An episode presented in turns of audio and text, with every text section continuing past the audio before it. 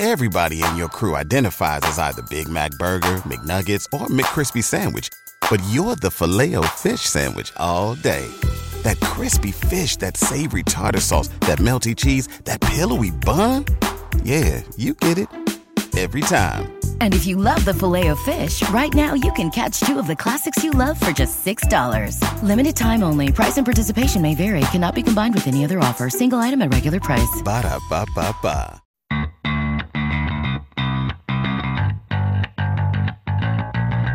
Coming to you live from downtown Detroit, this is Benzinga's Pre-Market Prep with your host, Joel Elconin This is a volatile puppy here, isn't it? and Dennis Dick. I'm bidding a penny. I will buy the stock for a penny. With everything you need to start your trading day.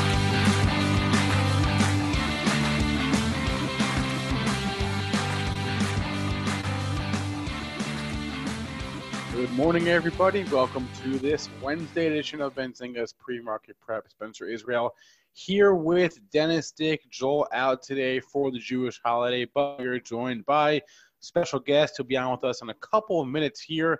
Steve Big Beat Orr, uh, Benzinga uh, Vice President News aficionado. He will be on the show with us for the day and uh, breaking down these markets with us. We are.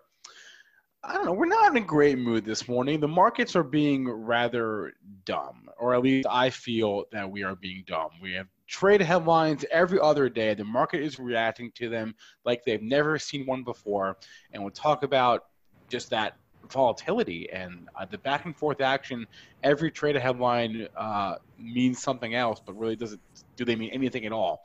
So that's on our minds. We've got uh, FireEye with some guidance. J and J getting dinged on a, uh, uh, a, a penalty here, eight billion dollars. They're being told they have to pay. We had Levi Strauss earnings after the close yesterday, and our guest Kenny Polcari. He's a senior market strategist at SlateStone Wealth and a CNBC analyst. He will join us at eight thirty-five. Before I throw to Dennis, I want to remind you folks that the Webull We Trader competition is alive and happening.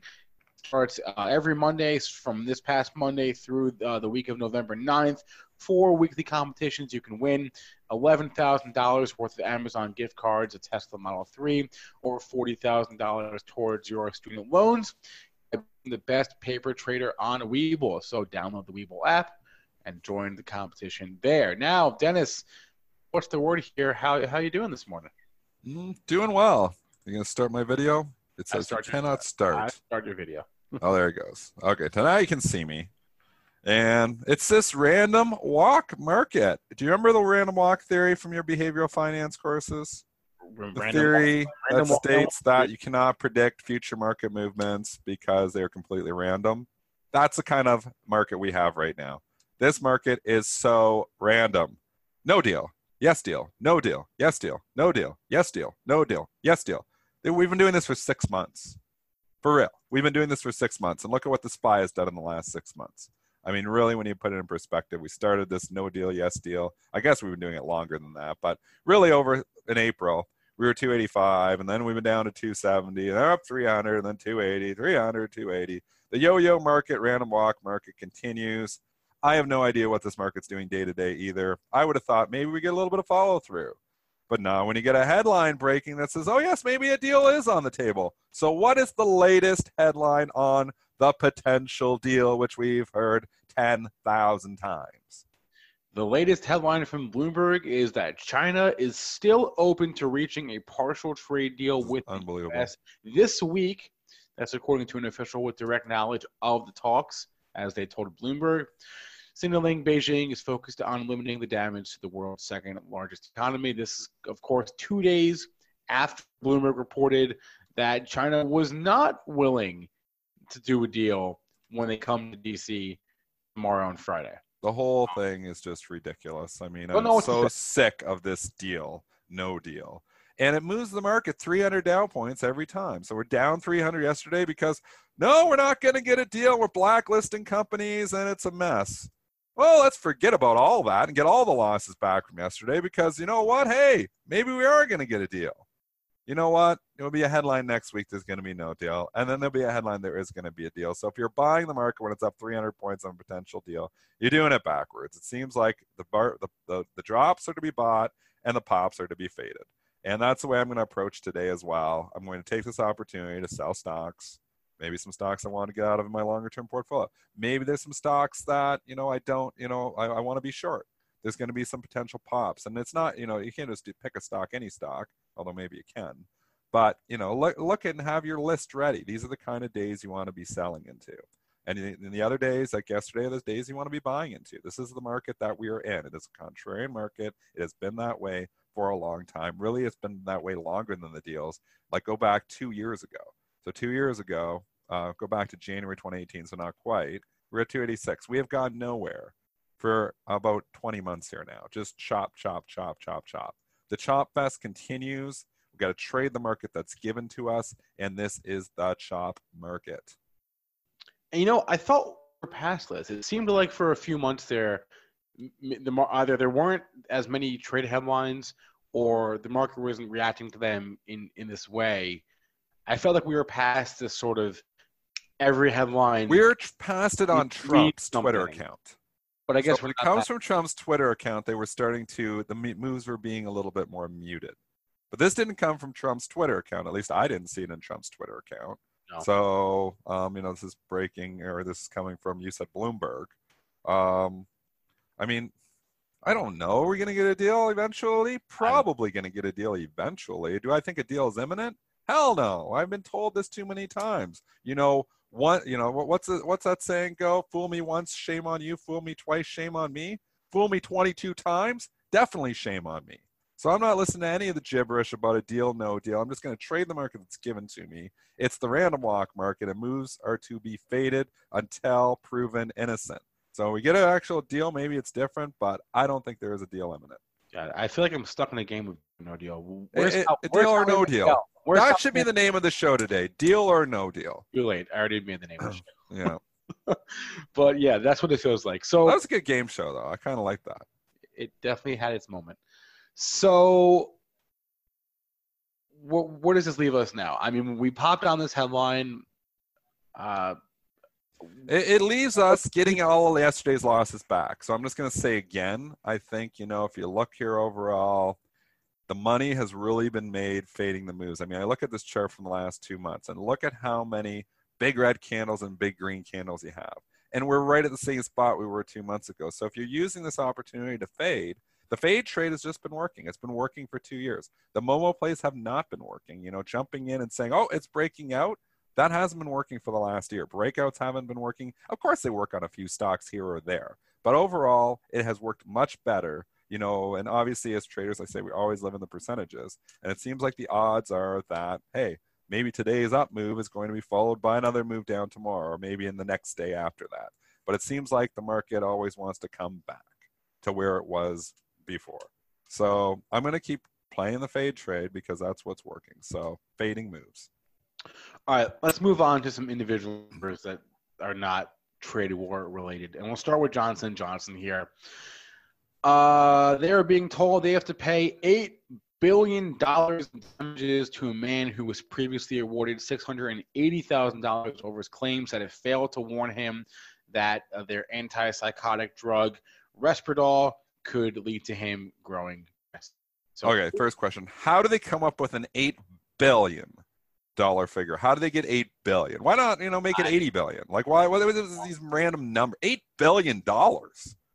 Well, it, it, it, eight million dollars would have been a lot. Eight billion. What do you want to make him one of the richest men in the world? Yeah. See what is that? What is going on? That you know what? It, it must be a cash and stock transaction because I I don't Uh, what is going on when you're awarding an individual? An individual is awarded eight billion dollars. Is that what you're telling me? Is an individual awarded eight billion dollars I mean, we, everyone knows he's not going to get eight it. billion.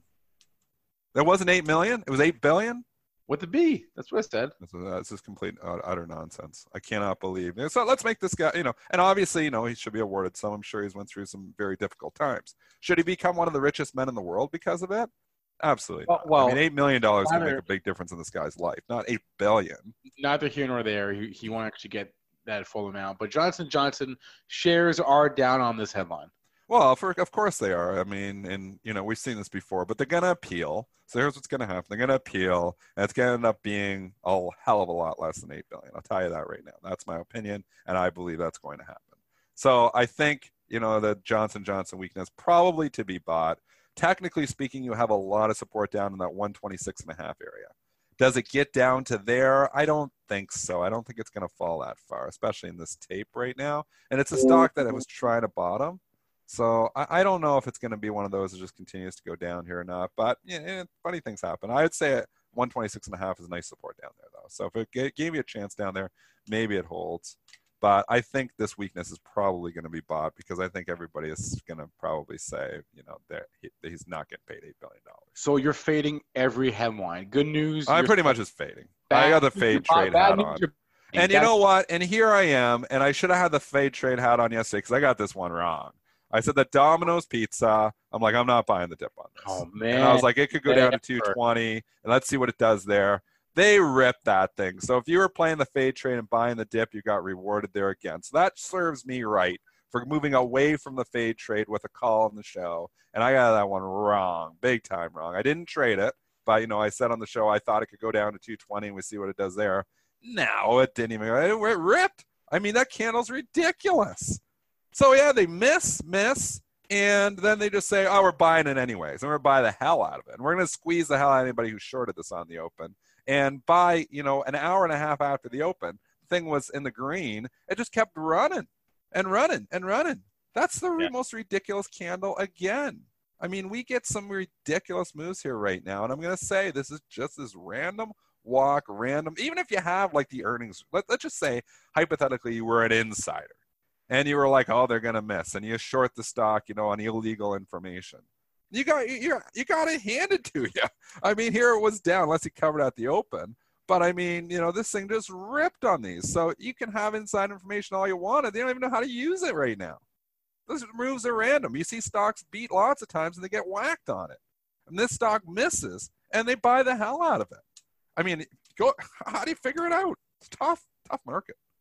I don't know. I don't know. And and the reason we only look at the headlines, the earnings headlines on this show, and not dive because we know the algos also are not diving deep into the reports either. So it's it's whatever. It's, They it's- just get her going in one direction Right. and let's move going. it and pump it and do whatever we can. I mean, I don't know how much is algo driven. I don't know how much is momentum driven. I don't know how much. There's a lot of this algo driven. I mean, 90% of your trading out there is algorithmic, and it's not all just high frequency trading. There's institutional algorithms. I mean, there's traders using algorithms. I mean, I use algorithms sometimes. I mean, a lot of it is algorithms. So, you know, figuring out what the algos are doing, or if they start getting or going in one direction, it can go. And I mean, was that all algorithmic driven? I don't know, but I can tell you they squeezed the hell out of whoever was fading that headline. And I thought, I thought it could go down to 220. I thought, well, it's come this far. Why not go to 220? Ah, ah, ah, ah, ah, ah. No, we're going to rip this thing 30 points. Crazy moves, man. I, I, Crazy. I didn't see uh, any catalyst. It, it, the move happened. The real whoosh upward happened at like ten o'clock, ten fifteen, and it went straight up from there. But I don't. There's no fundamental reason for that. So, based on There's that, no fundamental reason for any of this. Is Right. there a fundamental reason for us to be up 300 points today when we're down 300 yesterday? No deal yesterday, but deal today. It's uh, it's all just nonsense. It's all utter nonsense. I'm sorry, you can tell I'm wound up here today, but come on, like this, these moves. Okay. Just borderline So- ridiculous. so, based on headlines, Levi Not even Strauss- borderline. So so Levi Strauss should be up today. They beat on the EPS 31 cents versus 28 cents. They beat on the sales uh, by a hair at 1.44 billion dollars, and they reaffirmed their annual guidance. Let's look at the chart of Levi and see what it's done. Oh, and it's down. Well, let's look at the after hours chart of it last night and bring that up too, because this thing was all over the place after it reported last night as well. So Spencer's bringing that chart up for us there right now. Show us that after hours. All right, actually it's up now, I guess, but it was it was down when I looked last night. Yeah. Well, and it was up for a bit. So I mean, off the initial spike, and I'm trying to grab the levels there too. I don't have it in front of me. Joel's better with that. So the, the the after hours low was 1857, and the high was 1989. Yeah. So you have a tidy little 10% range here after hours, and it's here at 0.1%. But again, showing you, you got to take advantage of these after hours moves. I mean, 1987, you had two highs right up there. Hindsight Capital's 2020, obviously, but you know, it's it's in, it's interesting that it goes right up to the previous day's high, fails there, and then comes down and gets actually near the low last night too. And now it's just settled doing nothing. So, you know, everybody who's got options on the thing, they're all probably, you know, basically worthless or whatever. I mean, from the move before, if you were if you're paying or buying the straddle, you're not getting paid. But again, if you're buying these options and buying calls, use that after hours action, sell some stock against those calls because you know what? That's a good way to play it sometimes. But it, it's tough. The earnings are tough here right now. I'm just going to keep saying that. It's been a tough market to predict what the next move is going to be, even on earnings plays. So if we're looking at Levi here now, I don't know. I mean, it's in the middle. It's $19 in the middle of nowhere. You definitely have resistance up near 20. Big whole psychological number. Plus, obviously, I have this couple highs there. I don't have my open book open. Um, I wonder, JV Spec, if there's a, if there's anybody perched at 20. So I know JV Spec's in the chat, so maybe you can quickly check that because I don't have my open book open yet to look, but it is a New York stock. So see if there's anything at 20 from an order flow perspective. But I don't know. If I'm looking at this overall, this story, so these 50% work. Look at the move from July and look at the move down uh, through August. yeah, I was just just looking at that. 23.74 was the high, $16 was the low. We'll just do a round and you say it's $8 fall a $4 pump would bring you right back to 20, right where you're failing. So the 50% retracement here is looking like it wants to fail here. And a lot of times you see the bait down move, then a little bit of lift, people get hope, and then they dash the hopes and comes back down. So it, without the earnings and not considering any of that, if I was just trading from a technical basis, I'd say I'd be a seller up here in the 19 handle because I think this thing is lower. I also think that Levi Strauss isn't changing the world. They make jeans that's been around for 100 years. This isn't some huge growth like you know, yes, it has a nice dividend, 3.14%. Yes, they make some money, but at the same time, I don't think this is going to be the storied stock that takes off to $30. So sold to you, in my opinion, Levi Strauss. Uh, the day their IPO, they were on CNBC, and I, I don't listen, but it's on the TV here, so I can just see what's on the screen there. And the the graphic was uh, something about technology, like you know, leveraging technology to make jeans, and I was like, "Give me a break." It's a technology company. Levi Strauss, just like Domino's Pizza, it's a technology right. company. It's a tech play. Give me. These a- are ridiculous. Some of these comparisons because it's people trying to justify ridiculous moves and ridiculous valuations. Yeah. Yeah. So they, they'll find a way. You know, when Tesla was trading up at 380, well, it's not a car company. It's now, you know, uh, a play on everything else. You know, like so you know, it, it, it's just you know what the media does to justify moves. I, Levi Strauss, a jeans company. Do it. It's not a tech company. The companies do it. I mean, they say tech company. Well, they hear somebody else. They're like, "Oh yeah, we'll take that headline. Sounds pretty good. Yeah, we'll yep. be a tech company." Yeah. All right. Okay. Uh, let's move on to some guidance here. We got some guidance from FireEye. Yep. Yesterday, they see their Q3 sales guidance at or above the high end of the prior range of 217 to 221 million dollars. So at or 221, I guess is what they're saying for their Q3 sales guidance. I mean, that's good news. Um, the bad news is it's stalling out right around a significant level of 1450. Also, the bad news is this stock has been in a downtrend for a long time. You know, yes, we squeeze people, and I'm assuming the short interest is quite high on this. I didn't go bring it up, but somebody wants to grab in the chat um, while I'm doing my talk. I, I would imagine it's probably somewhat high. I'll find it. you can go find in the background. But we're in a downtrend. I have made more money selling stocks that spike that are in downtrends. So I'm going to stick with that theme and say I'll be a seller. I know JP Morgan came out with a note today and they said this move could continue higher here. They liked it. Um, I'm on the other side here. I think the stock's in a downtrend, been in a downtrend for a long time. It's been a dog for a long time. Think about how good CyberArk, you know, was before, you know, they started hitting all the mobile stuff there a couple months ago. But, you know, think about the moves, even Palo Alto Networks. And then you look at FireEye. This is the laggard of the group. This is a stock in the last, you know, five years, FireEye has went down in the last five years, Palo Alto Networks, you know, and we're just looking at other cyber stocks, has went from 50 to 200. CyberArk, CYBR, has went from 40, and it got up to over 140 before pulling back recently. So, I mean, you're buying the dog of the group. The dog of the group um, does it bark every once in a while? Sure, it's barking here this morning, but I think it's still a dog, and I think Pops to be sold. And I think when we look at this six months from now, I think it's lower. Uh, short interest of uh, about about ten percent. So we were squeezing them a little bit here this morning. Let's see what does a 1450. Can it hold on? Can it get up? That's a big number for it. Yesterday it spiked up there, and I don't know what that spike was all about, but was it yesterday? Yeah. Oh, it opened up there. It looks like. Um, anyways, the high yesterday 1448, so that's a significant number for it. Let's see what it does there. All right, we're Gets up over there, maybe it gets interesting, but if it opens like near 14 and a half and starts to fade right away, I wouldn't want to be in it. All right, we're gonna be joined by Big Beat here in a second. Big second. beat. Before we before he he hops in, let's get to some ratings here, Dennis. We have a number of interesting ratings. Big None- one. Big none- one. Big none one this more morning. so than Macquarie Mhm. coming in this morning, dropping an outperform on us on Roku. it wanted it wanted an upgrade. So Roku has wanted an upgrade for a while here. It's been sitting here, a nice little cup and handle, wanting a reason to go higher. So we get the reason this morning. Um, I wish it was like Goldman, or I wish it was like Morgan, or I wish it was like you know even if, you know somebody bigger than Macquarie. So yes, it's getting a good lift. I wish it was a bigger gun. That's all. Nothing against you, Macquarie. We we love you, and you know we know you can move stocks as well, which you're moving here this morning too. But if this was coming from like a Goldman or a Morgan or a Merrill, it would be.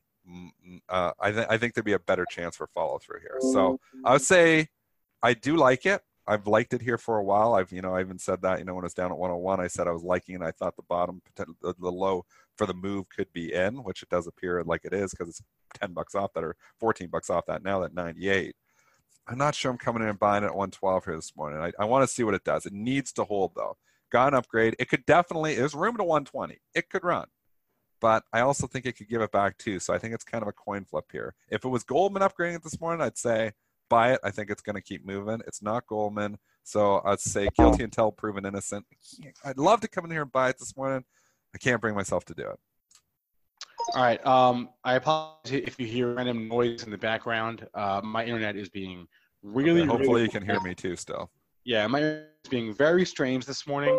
Uh, so my trade what is station- going on? You got all kinds of notifications happening it, it's my TradeStation going off and on, off and on, off and on. So, uh, Interesting. yeah, I, I hope my uh, I hope my internet's working well enough for you to hear us. Uh, but I I really wasn't listening to a word you were just saying just there because I was aliens. Hopefully everybody else heard me. So I was just saying I'm skeptical of the Roku uh, move here this morning, just because the analysts upgrading it. Uh, it's not like gold. It's not, the firm that's upgrading it isn't a heavy, you know, isn't a a, a gun. They're they're they're still influential, obviously, but I, I said I wish it was coming from Goldman. So, anyways, I'm not buying it here up at 112. I might be interested in pullbacks here, but uh, what scares me a little bit too is Shopify's move yesterday. Shopify gave back. Roku held on nicely, but uh, these two stocks have kind of uh, Shopify needs to bounce back in a hurry here this morning too, because that was an ugly candle for Shopify yesterday. All right, uh, Big Beat just said we're gonna have to reschedule, unfortunately. So big, we'll get Big Beat on on another day. Big Beat's busy. He's Big too Beat- busy. He Big can't even say hi. We're all pumped. Big Beat say hi at least. all right, here. Yell at him. All right, Big Beat. Big Beat, you got to say hi because we're all pumped to see Big Beat. Can you say hi? And you, we tweeted it out that you were going to be on. Uh, uh, did we tweet it out? that He was. Oh, did you? He tweet it? tweeted it out. He was Oh, all did? pumped. I retweeted it. Uh, okay. Made me look like a liar, Big Beat. Get on here. um, All right, all right. We'll see if we can get him on for a minute or two later on. So, a couple other stocks. We went Johnson Johnson. Um, you can stick with the ratings for a second if you want, because Yeah, there were yeah, a yeah, few other ones here too. yeah. So We Domino's quick- Pizza getting downgraded here today by Argus. I don't know what that means because I'm not making any more calls on Domino's Pizza after my call yesterday. FedEx getting another downgrade. It looks like it wants to go to zero. I have this in the long-term portfolio. Man, my long-term portfolio is getting slammed here again. FedEx is trading up here, but holy cow! You know what is this trading with a PE of eight? I guess it's going to go keep going lower. P's don't matter. All right, B- Big Beat. Hi, before you have to go. Big Beat is here. Good morning, guys. How are you this morning? We got to see Big Beat. What's up, buddy? Oh man, it's a quiet uh, Jewish holiday today, so the market seems to be uh, ticking up. It seems like every second we turn around, uh, another algo is pushing a tweet coming out from Trump, or obviously uh, China trade deals every day. It's something different, huh? How do you trade this market when it is so random? Like, how do you call the next move? How do you predict? You know, as traders, we need to obviously make some predictions. Right. and you know make calls. How do you make calls in this market when every move is just driven by the next headline? 28 years ago, I bought a crystal ball at a Renaissance fair, and I keep that thing on my desk. And that, does look it work still? Hell no. Um, you know what's interesting is it seems that whenever something bad news comes out, we call it the uh, the PPT, the Plunge Protection Team. Always seems to come out. There's always something good being. Oh, China's going to be okay, and this is we're going to have a trade deal next week, and then we don't have a trade deal. Oh, but don't worry about it. They're coming to meet us. Oh, but they're cutting it short. It just seems that everything is contradictive right now. But you know, I think you know Trump said it in the art of the deal. I think he said, you know, make it the worst thing and then try to get to be the best thing out of it. So it's going to take some time. I do think China will have a trade deal, but um, you know we can't live on every single headline. Well, the market seems to want to live on every single headline Welcome. there. So, what stocks are on your radar? Let's move into individual stocks. And Big B, we know you watch a lot of stocks there. Uh, I What do. what stocks are you watching here lately? And what are you are you licking your chops on anything as we've had a recent pullback? What are you Well, looking? you know what's interesting Yeah. is I've, I've been very tight my eyes on the retail sales. They have not been good lately. Um, and I have been watching gaming stocks. Uh, there's a new thesis that I've got coming out that um, both Sony and Microsoft, SNE and MSFT, both said that they will have new gaming consoles. They're not going to have them until next uh, holiday season of 2020. And so I think that a lot of these companies that are making games for um, these uh, boxes will probably be kind of put back a little bit. I'm talking about uh, Activision Blizzard, ATVI, and uh, EA, EA Sports. So, you know, if you've got all these games being held back and this holiday season retail sales are down, I'm not looking at them. I'm looking for the pullback in either one of those stocks and maybe looking to go long, maybe a little longer term, maybe into next uh, summer or next uh, winter. What about Take Two? Because this one's on my radar. It Yeah, was one that was down. Definitely. It was Uh, under a hundred bucks. I wanted to buy it. I bought Activision Blizzard. I was like, I want to buy the Take Two too because it kind of has been best of breed for a long time. I did not buy that one, and that's the one that really went. So I'm kicking myself. Now you've pulled back here, and you know how I like my fifty percent. I've been talking about that. We've had a move recently on Take Two from let's say, and to say, you know, uh, uh, uh, depends where you grab the move, I guess. Yeah. But I was going to grab it just from the nice round hundred dollars back where we were in May, and we ran up to 135. So if I take that at 17 points and knock it down, I start to get you know interested in this like area where it actually got to a low of yesterday at 117. So I mean, it's not going to be you know it's going to trade up here today with the overall market here, but um, I like Take Two on a pullback. You like that one too? Absolutely. I also like any one that's going to have mobile apps like Zynga, ZNGA, any of those kind of stocks uh, that are looking forward and not backwards, uh, using the same kind of games like Mario Brothers. We're kind of tired of that, right? We're looking for other things that are coming out. Um, I do think that they're going to refresh EA or refresh the Star Wars brand. So that's going to be pretty cool. But uh, for the most part, I'm looking for, for those uh, companies, like you said, pull back a little bit and are looking for next winter. Jump Next winter. over. All right. No, go ahead, Dennis. Go to a few other sectors here for us. So we you like the gaming stocks here. What other sectors are you looking at? So I think I've said it quite well. Uh, anytime we go into an election cycle, it's infrastructure stocks. I think you're going to see a lot of companies uh, start to move because I think we need to build some roads. And anytime that the election comes up, you're going to see road building. And so I think those kind of companies like Martin Marietta, MLM, uh, will look pretty good uh, coming into maybe next summer. Um, anything that has asphalt in that company's name pretty much will be uh, a, a winner in my books, I think. What a move this MLM has had. I mean, we've went this one one of better stock, yeah. Mhm. better performers of the year for sure for a big company. Started the year around 165 bucks and 265. So we're talking about stocks put 100 points on. There's still room to the upside. You think on this one? I do. Um, you know, like I, I talked about this um, before, about about six months ago at Benzinga, and I said, look, these these stocks are going to do quite well, the infrastructure stocks, and they've done well. Um, while I don't think steel stocks are going to do very well, it's going to be those companies that make roads. So anything that's in the road business, I think can look look pretty good. Um, I also think that uh, the railroads are going to do quite well here. I think there's a big change here coming. Um, I think that um, movement via trucks will start to slow down a wee a wee bit. But um, definitely looking into the whole sector of uh, railroads. Any any rail in partic- particular you're eyeing? Um, you know, I think anything that's uh, probably more domestic for the United States, you can always look into those uh, those companies. Because there's been a few that have been hit pretty hard. I mean, CSX has not been a great performer here as of late. So this is a stock. Well, it hasn't been a bad performer either. It's kind of gone hit by a few things. One of them has been their own people. You know, the um, the, their the money issue at CSX in Jacksonville, Florida, where they're allocated. Um, they've had some issues with uh, personnel, so I think those have been sorted out uh, unions actually, and uh, I think I think you probably just look to buy it down here somewhere. Um, probably going forward, probably three to six month time frame. All right, uh, Big Beat. I know you gotta uh, do some squawking, so uh, I, I want to let you run. If uh, you go do that, feel free to hang out with us in the background, but I, I, I don't want to uh, hold you off from that. So uh, there's, there's, people on the pro who depend on your squawk squawking. Need the squawk well, thank you guys, and I'll tell you, it's been an actual pleasure. I, I love pre-market prep, and everybody should be watching you guys. All right, thanks a lot, Big Beat. Bye, guys. Thanks, Big Beat. All right. All right. Throw him on mute there. We'll keep him on in the background. You know, yeah, if he's got something to say or breaking news, Big B can always break in with news on our show there too. Um, we've got Kenny Polcari coming on in three minutes. I'll give you a quick imbalance look here every day. It's like Groundhog Day around here. Even on an up day, G has a sell and balance. We got 132,000 shares to sell in General Electric. We have 65,000 shares to buy in AT&T.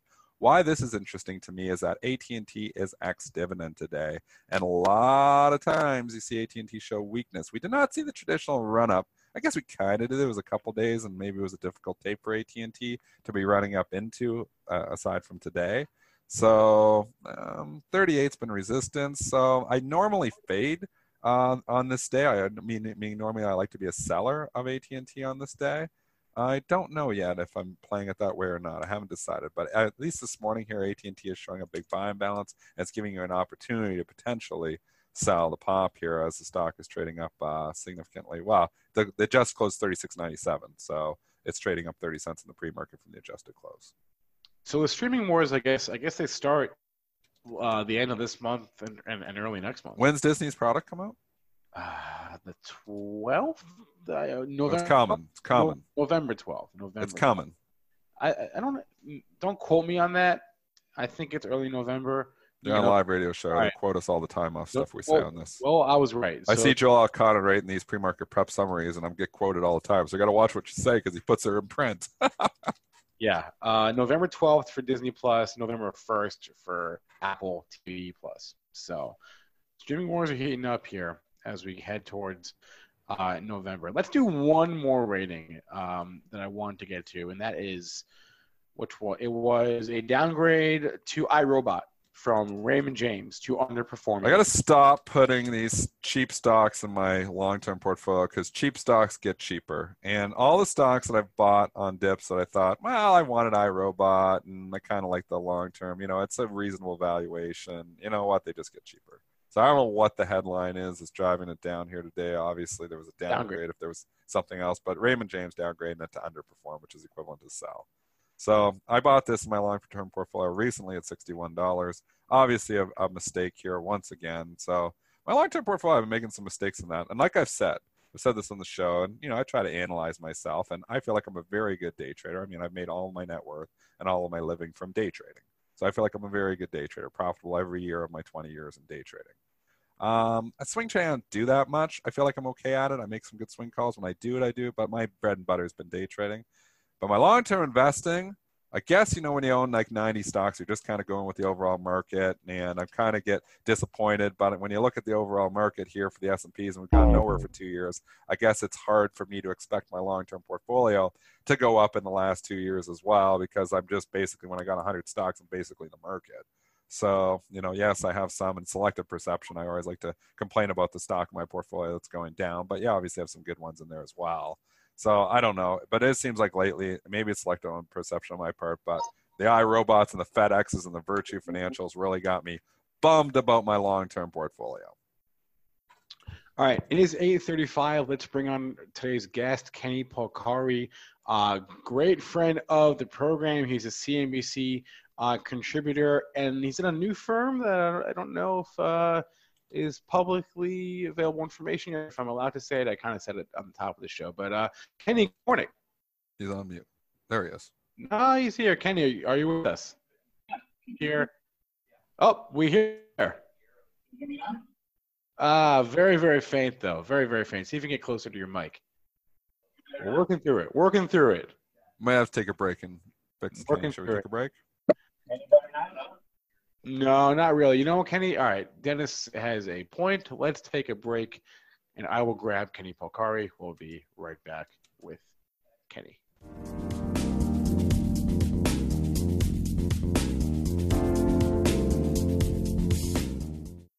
All right, welcome back, everyone. Pre-market prep. Spencer Israel, Dennis Dick, joined now by Kenny Polcari, CNBC analyst and a senior market strategist at SlateStone Wealth. Kenny, good morning. How have these past few markets been treating you?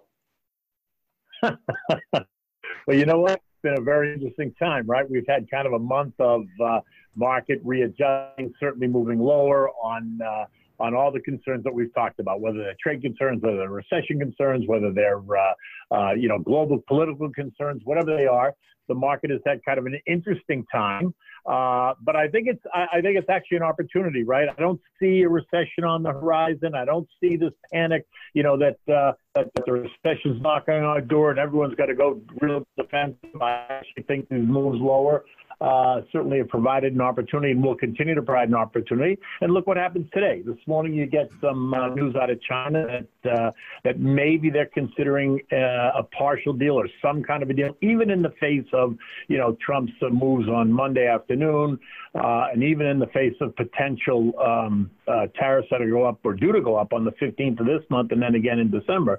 I think the market's fairly resilient, and I think moves like this provide an opportunity for names that um, uh, that you've done your homework on, that are solid names that are getting unnecessarily beaten up. I think opportunities like this uh, create exactly that, that silver lining for the long-term investor. Now, for the day trader, for the guy that's you know whipping it around on a daily basis, certainly all the noise uh, created by whether it's geopolitics or whether it's by uh, you know, talk of recession here or weaker macro data, certainly provides an opportunity for um, the day trader types to to jump in some of these more active names uh, and to whip around.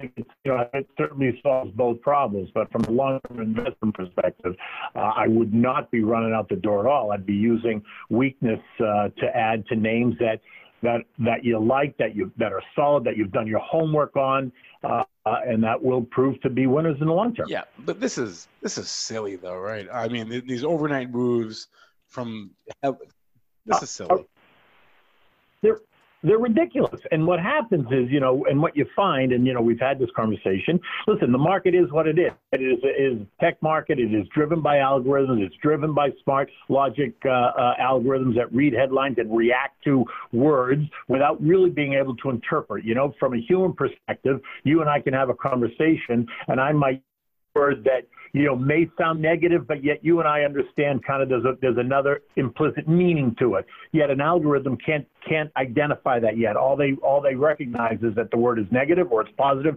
and then they create flow based what it perceives to be a headline that is either negative or positive. Right? So you got these moves that whip it around, and they whip it around fast. You've seen how quickly the market can react. I mean, look, this morning, uh, you know, when I got up at 5:30, futures were up slightly, and then that news came out about, you know, about China willing or potentially willing to accept, and boom, they shot right up 150 points, right?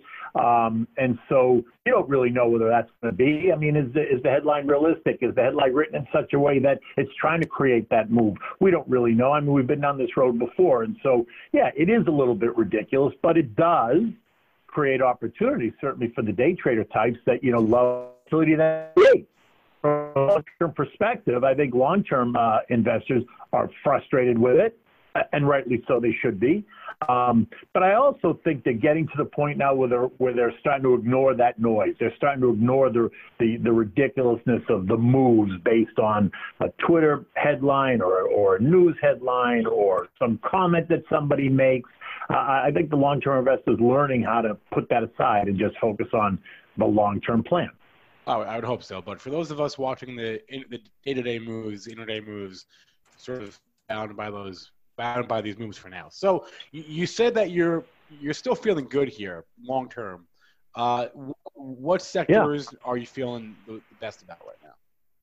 Listen, I tend to, in light of kind of all the conversation around uh, whether it's the election, whether it's Elizabeth Warren, what's the market, or whether it's you know trade talk, whatever. I tend to favor uh, at this moment more value names.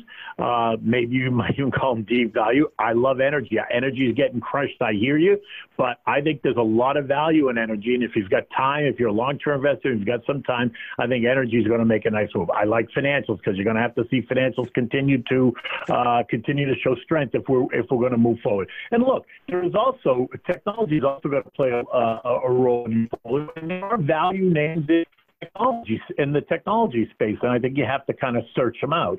Um, and you have to uh, do your homework. And look, even even tech names that are that are that are real stalwarts, names like Microsoft, which I think are great names. Yeah, Microsoft is closer to trading closer to its highs than not, so you wouldn't necessarily consider it value. Yet within the tech space, I think Microsoft is a valuable name, uh, and so I would tend to play it that way, right? I don't tend to be the day trader type that runs in and out just because it's not what my job uh, uh, a allows me to do, but it's also not what my job is. So I tend to be much more focused on the long term. And we're season here. We're about a week or so out from the uh, the start of the Q3 earnings season, and they're projected to decline again for like the third quarter in a row, decline on year over year basis. What are your expectations here for what we're going to see? Uh, so, well, the expectation right now is for a decline in earnings, right? But we saw that even last quarter, they in the end what it proved to be. And I think there is some resilience. I think what's going to happen, and we're going to start to know about it very early on uh, in the earnings season, you're going to start to listen to what these CEOs and CFOs say about forget forget the quarter that just ended because that's over. That's really historical, right? They can talk about the quarter, but really what you want to pay attention to is what they're thinking about going forward, as you always would around earnings season. You're always interested in the forward guidance.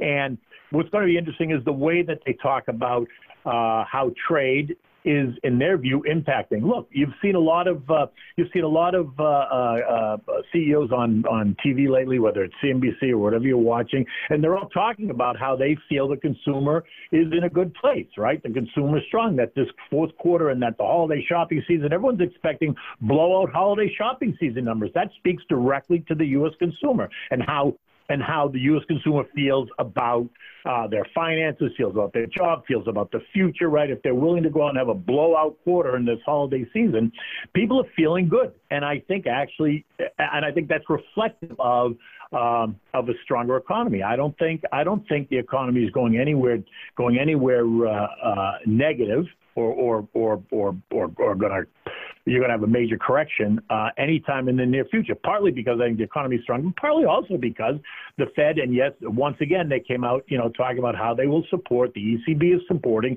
You don't have the central banks running away, and so I think there's a natural floor under the market as a result. And so I actually feel good. I think the, I don't think the quarter is going to be nearly as negative as they as they suggest it's going to be. Um, we still might end up flat or slightly negative for the quarter, but it's going to be better than what the current expectation is. And I think that's going to set us up for uh, a rally into the end of the year. You know, a rally that's going to take us probably to where we are in terms of the highs that we've already seen. So I'm suspecting somewhere between 3,000 and 3,050 is where we're going to end the year, maybe around 3,000 and a quarter, right? 3,025 is kind of where I is kind of where I suspect the year is going to end. But I think it's going to set itself up for uh, a very interesting 2020. So you mentioned the central banks there. You're expecting the Fed to keep on. Uh, it's it's it's lower rate hike policy. Listen, I, I, I'm in the camp.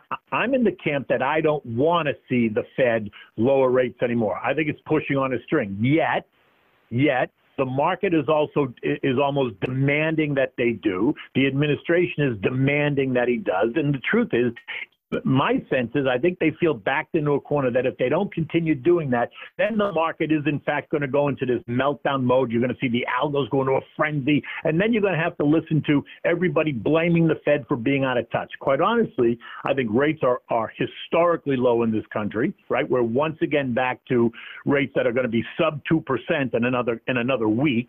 Um, which are historically low. Do I think rates are going negative in this country? I don't think they are. I think there's too many people that are chasing, you know, rates, uh, foreign money that's coming in um, because we're still actually paying positive rates. But one way or the other, I think the Fed is going to continue, and he said it yesterday, they're going to continue to be supportive of the economy, uh, you know, AKA the market uh, by lowering rates. I think it's actually, I think at some point it's going to get to the point where it doesn't make any difference. I mean, look, if you're if you're a CEO or if you're even someone, you know, uh, uh, uh, a citizen in this country, if you didn't want to borrow money at two percent and it goes to one. Really gonna is that really going to cause you to run right out and borrow money at one to three quarters? I don't think it is. Um, listen, if it were five percent and we went from five percent to four percent, there's absolutely a difference there. But to go from 2% to one and three quarters percent on the Fed fund rate, is that really going to cause anyone to run right out and borrow money? It may cause some big companies to go out and finance 30 year debt and then buy more stock back, right? Because that's what they did. Uh, they didn't necessarily go out and create a ton of new jobs. They used all that money to buy stock back, which is part of, you know, kind of the pitching that's going on right now on the Democratic side in terms of the presidential election, and they're all trying to rein that in. So, what would have to happen, Kenny, for you to change your mind here? Mm, uh, you know, I don't think I'm going to change my mind here because I don't think the Fed should be cutting rates unless we go completely off the edge like we did in 2007. And that is absolutely not happening. But I think at some point, the longer we drag this out, the longer you keep doing this, the worse it's going to be trying to get out of it. And I think at some point you got to put your foot down. You got to look. We've given so much Kool-Aid to this market. Rates have been so low for so long. It's been. Do you realize it's been a decade of, of rates where they are at sub two percent? Really, from for other than the last year when we went just just over two percent. There's been a decade of rates at sub two percent, and look where we are. It's been negative rates across Japan for 30 years. It's been negative rates in Europe now since the great financial crisis, and those countries are no further along. So I don't see how negative rates helps anybody. I think there's got to be a return to normalization. And if that means the market's going to correct because they're all going to stamp their feet because they're not getting what they want, well, then so be it.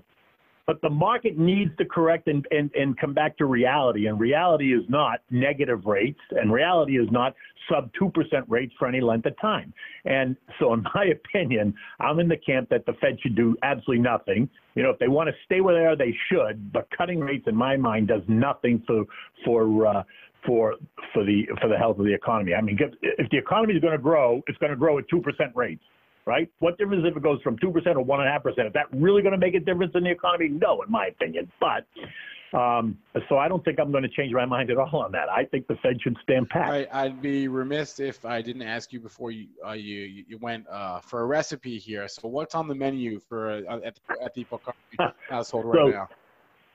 So, well, listen, we're getting into the holiday season, right? Thanksgiving's coming up, so I'm starting with kind of holiday recipes, right? So Thanksgiving recipes. And today in my note, I gave you uh, the stuffed baby pumpkins. It's really in the presentation that you use the pumpkin, but you're going to make a butternut squash risotto and then put it into the stuffed baby pumpkin as you serve it on your Thanksgiving table. Everybody gets an individual pumpkin with the risotto stuffed right in there. It's really delicious and it makes a great presentation. Incredible. Kenny Polcari, chef uh, he's our resident chef. He's a CNBC analyst. He's also the senior market strategist at Stone Wealth. Kenny, thanks as always for the time, and uh, talk to you later in the year. You're very welcome. Bye bye. 850 here, Dennis. Uh, while I was talking with Kenny, what were you seeing out there? Anything of note? Uh, futures starting to leak here a little bit. We're not seeing. It's very mixed here. The market, I'm, and what, what I mean by that is, from an imbalance standpoint, I am seeing a few sectors that look like they could potentially open weaker, which isn't surprising. TLT trading down slightly here, so you're going to see some weakness potentially, or at least not the gains in your REITs and your utilities. They're going. They obviously a lot of times move opposite to the overall market. Um, I am seeing strength in the oil stocks. We didn't talk oil here this morning, but it's trading up here once again. So a little lift here in the Chevrons and the Exxons and the ConocoPhillips. They're showing a little bit of strength here too. Uh, but really, you know, the story here today is again, it, it's the fade trade, and you know we've we've come off five handles since we were talking about the fade trade here. Um, I just think this market is start. I, I can't. I, I just can't chase moves here. I've been punished too many times chasing moves, including yesterday, because we had a significant sell off. I was like, oh, maybe we're going to get a little follow through, and it's in your face. It's like the fade trade is the way this has been working here. What I mean by that, when you're up three, 400 Dow points, it's been an opportunity to sell. When you're down three, 400 Dow points, it's been an opportunity to buy. I think the market is going to start or going to continue to trade it that way because these headlines, you know, the China deal, no deals have been going on for too long. And who knows when we're getting a deal? Really, nobody knows. I mean, you can speculate all you want. They speculate, and the algos speculate because they see a headline from Bloomberg and they rip it up 150 points, like Kenny was saying here. But it's all just ridiculous moves, and I can't chase moves here. If you're chasing in this market, you've been wrong a lot of times. I, I always assumed we would get a deal before the election really heated up, or I guess mm-hmm. after the primary season. Uh, but at this point, who can really say? You would have to assume if the market were to really take a bath, then we would definitely get a great deal. So well, I mean, that's what it is too. The market's held up. We saw what happened when the market really starts to get hit, and the Trump Twitter account lights up and say, "Hey, you know, we're going to get a potential deal." There's definitely more pressure on Trump to get a deal done when the market starts to show significant weakness. Yep. Have we shown significant weakness here? I mean, we're three, four percent off the all-time highs. It's not significant weakness. So, you know, if we were to fall and, and lose seven, eight, ten percent here, I think there's definitely a lot more pressure for Trump to do a deal. Yep. All right, back to ratings here. We talked about the Roku upgrade, the iRobot downgrade. Chipotle upgraded to neutral or hold this morning at Gordon Haskett. American Outdoor Brands, AOBC, upgraded to buy at Craig-Hallum. What else did I see from ratings? FedEx, you mentioned, uh, I think, Dennis, they're down at Bernstein. Yeah, another downgrade. Downgraded to Marshall from Bernstein. And uh, that's pretty much it from the ratings land. There's not, not a whole lot. Uh, let's go over, uh, let's look at uh, Chipotle, CMG. The stock's been in a trading range here. Again, the range is eight. It seems like 800 is the buying point. Yesterday we kissed it, eight hundred dollars and fifteen cents. Today we get an upgrade, and now looking like it's eight eleven fifty. It's been eight eight eleven here in the pre-market, so it does look like it's going to open up a little bit, which is not surprising with the upgrade. I'm actually surprised that it's not up a little bit more on that, but it's a stock that maybe doesn't have as high a beta. Well, it kind of does though, so I'm actually surprised not more with an upgrade, but it's been in range 800 to 850. I mean, I guess you keep playing that range until it doesn't work anymore. It's part of that trio, that that Chipotle Shake Shack Wingstop trio. They're really expensive. And Wingstop had a rating here too today. WING getting a buy rating, not an upgrade, just an initiation from who was it? Uh, Baird. Baird. I'm going for my memory. It was Loop. Loop. Cap- it was Loop Capital. Loop Capital. yeah, Loop Capital giving a buy rating to Wingstop. Yep. No trades on it yet today. I would expect it probably opens up because of that. We can't give you an imbalance because uh, NASDAQ doesn't publish their imbalances on individual stocks, and this is NASDAQ listed. They don't publish those until 928, so their show's long gone by then when they actually show a projected opening price. It's funny how the exchanges do things all differently. You know, we see projected opening prices for New York stock as early as 8 o'clock and those change continuously. Where NASDAQ is mm-hmm. 928, and what NASDAQ does is it actually locks out the majority of traders from trading or putting, you know, participating in that opening print after 928. So those opening projections for NASDAQ stocks are a lot more solid than the ones for New York, which lets you keep putting orders in. Like if you see a stock projected to open down five points with, you know, that doesn't have any news at 928, traders will come in and put buy orders in there because they're trying to buy the stock on the cheap. So it's basically an advertisement out. But NASDAQ locks out most of those traders. There is some floor traders that can get in there. But for the most part, your average Joe cannot participate after 928 in that opening print. So those, what it means is those NASDAQ projections, when they come out at 928, are a lot more solid. All right, we got about five minutes left in our show. Uh, let's take a couple tickers from the chat here. Yeah, ticker time. Yeah, I'm seeing uh, someone mentioning PayPal. Let's look at PayPal. I'm actually What's down here this morning? They had um, some. I don't know if it's guidance, but they they had a charge announced there last night. Do you see the headline I'm talking about there, Spencer? I well, I would if my internet was working. well, okay. Well, I can go grab it from you because my internet is working. So I'm okay. going to the pro. I'll grab the PayPal headline from last night, and they expect this is a 4:30. They expect to report a pre-tax loss of 228 million on company's strategic investments in the quarter, and they see a 15 cent impact on the EPS for the quarter. So they basically said their, their EPS can be 15 cent lighter because of this charge, and that's why the stock is trading a little bit weaker here this morning. It was down the lower 98, so obviously the market is helping it here a little bit this morning, but that's why why is weak. We're just looking at charts. Stock has not performed well as of late. It's been leaking here. I mean, maybe it's like you know the strong have you know, the leaders became laggards, the laggards became leaders. Maybe that's still going on a bit. But PayPal looks like you know the be- better times are behind it at least short term. I mean, you can argue about the 50% retracement. So if we took the move from let's just say 2019, started the year around $80, moved to 120. So, you know, that's a 630 point move. A pullback here, it gives you in the 95 area. That's where that 50% retracement would be. So, you know, that's where it could go.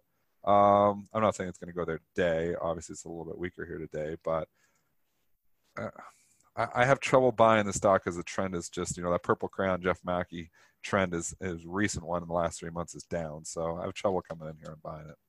Yeah, and but this is one of those ones. Yeah, from a trade, sure, but it's also one of those stocks that you know if you believe in the story, throw it in your yeah.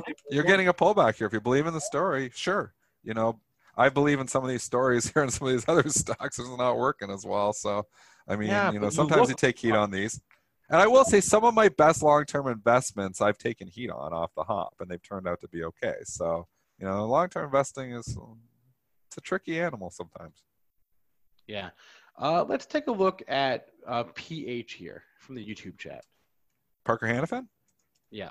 I haven't looked at that one in a long time. Either I. Let's go look. PH. Ooh, it's gone just nowhere. No wonder I haven't looked at it in a long time. It doesn't go anywhere. I mean, I'm going back to a three-year chart on this thing now, and there's really no trend at all. This thing is just range bound too. Gets down to the 157, 158, seems to find buyers. Gets up over 180, seems to find sellers. That's from the last two years. So I guess that you know you keep playing it that way until it doesn't work anymore. But this is more like a channeling stocks.com play.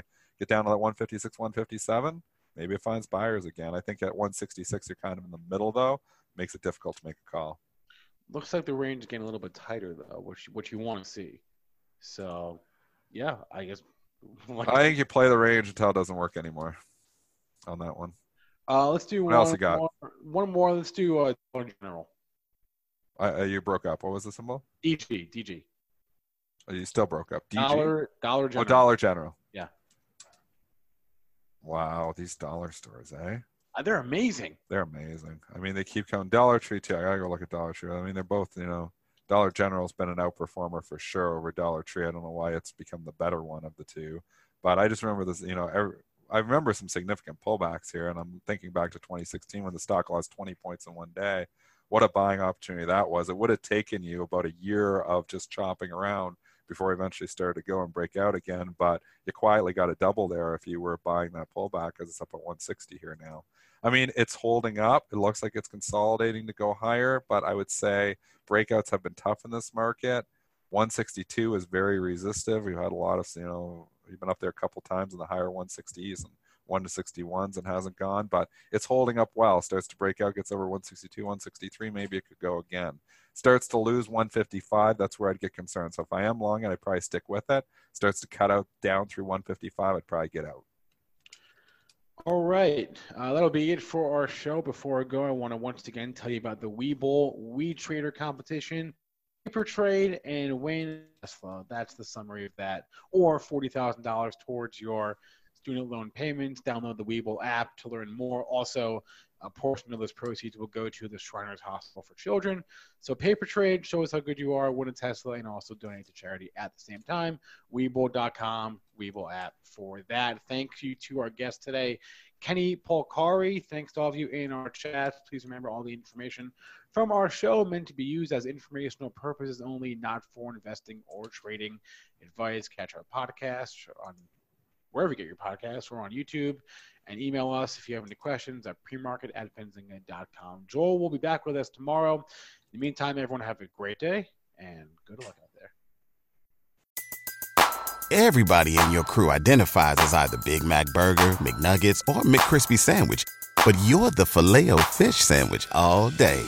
That crispy fish, that savory tartar sauce, that melty cheese, that pillowy bun. Yeah, you get it every time. And if you love the filet of fish, right now you can catch two of the classics you love for just $6. Limited time only. Price and participation may vary. Cannot be combined with any other offer. Single item at regular price. Ba da ba ba ba.